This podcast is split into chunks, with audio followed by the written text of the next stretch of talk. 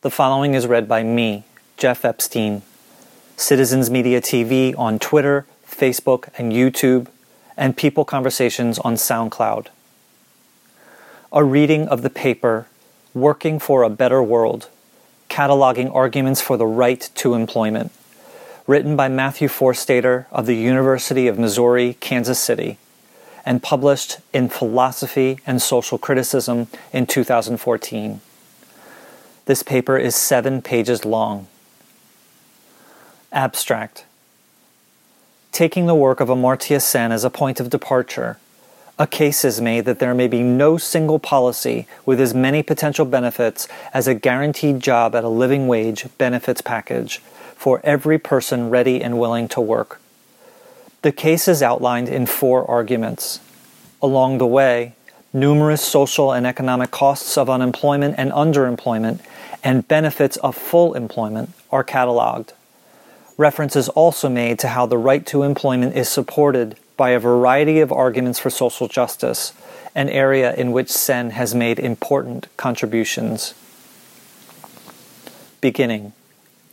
In a monograph written for the International Labor Office in 1975, Amartya Sen outlined what he called three aspects of employment the production aspect, the income aspect, and the recognition aspect. The first two mean that unemployment results in foregone output of goods and services for society and lower incomes for the jobless and their families, with attendant negative impact on spending and sales. The third aspect implies that the unemployed are denied the opportunity to satisfy a deeply felt human need for social recognition tied to work. This analysis surpasses the mainstream neoclassical economic view of work as a quote disutility embodied in the labor supply curve, where individuals are presumed always to prefer leisure and must, in a sense, be bribed to work. Outside of economics, of course, in anthropology, social psychology, and sociology, the importance of employment for self identity and community has long been recognized. Within the dismal science, this kind of analysis has been much rarer. E.F. Schumacher, in his widely reprinted essay on Buddhist economics, From Small is Beautiful, also famously argued that there are three crucial aspects of work for the employed. Work provides people with, quote, a chance to utilize and develop their faculties, to enable them to overcome their ego centeredness by joining with other people in a common task, and to bring forth the goods and services needed for a becoming existence. Close quote. Schumacher is careful to point out that not just any employment will do, as many jobs in modern industrial society are alienating and amount to drudgery. To be life affirming requires that employment be offered under, quote, conditions of human dignity and freedom, close quote, which anticipates a message of Sen's capability approach. In several later papers, Sen elaborated on the costs of unemployment and the benefits of employment. Full employment policy can be supported by a variety of arguments, including the argument that employment is or should be made to be a right for all persons who wish to work. Quite a strong case can be made that, within the present institutional context of modern capitalism, there is no single policy with as many potential benefits as a guaranteed job for every person ready and willing to work. In what follows, the case for the right to employment is outlined in four arguments. Along the way, there will be an opportunity to catalog numerous social and economic costs of unemployment and benefits of full employment, many of which have been noted by Sen during his illustrious career. Reference is also made to how the right to employment is supported by a variety of arguments for social justice, an area in which Sen has made path breaking contributions.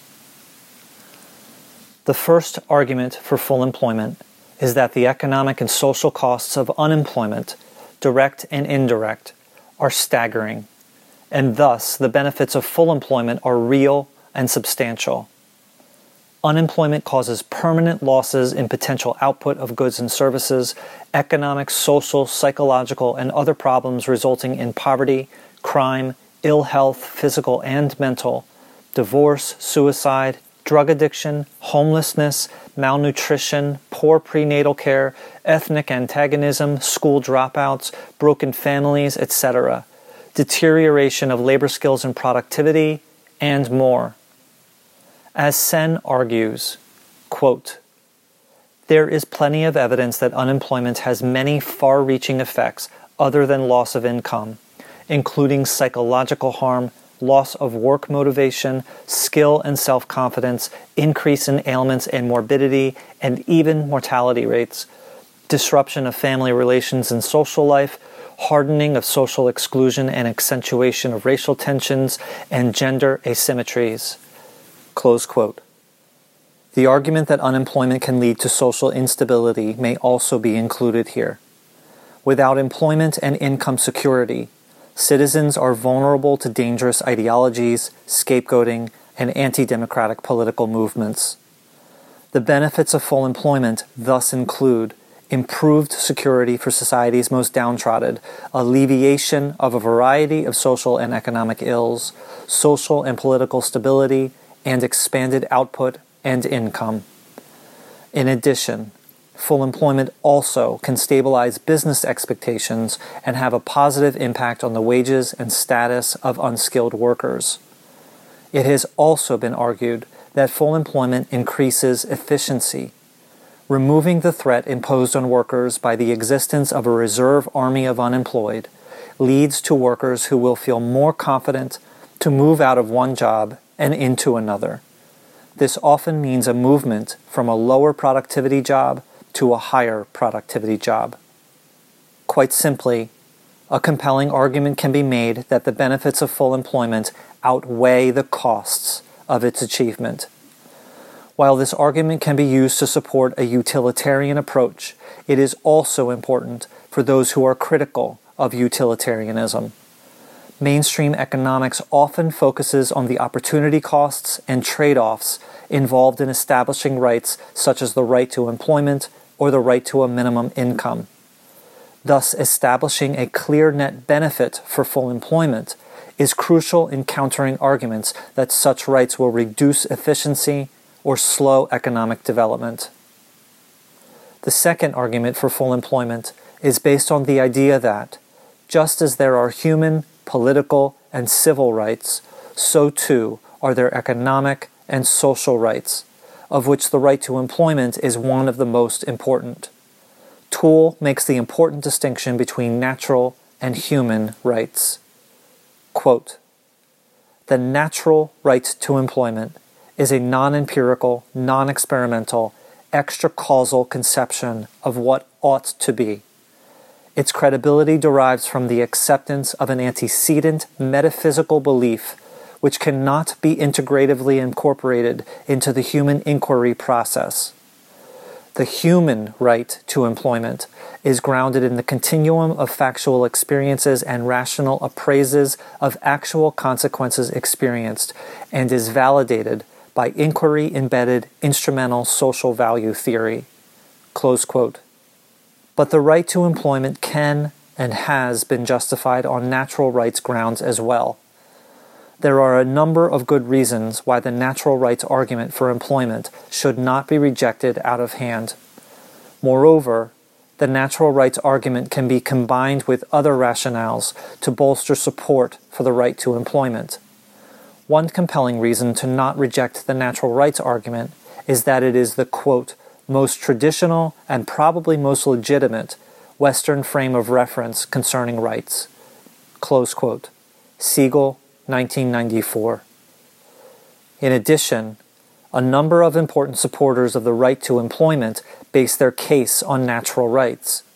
These include prestigious scholars, but perhaps most importantly, the Roman Catholic Church has long supported the natural right to employment the natural right to a job is usually deduced from self evident first principles of natural law, such as inalienable rights to, quote, life, liberty, and the pursuit of happiness, close quote.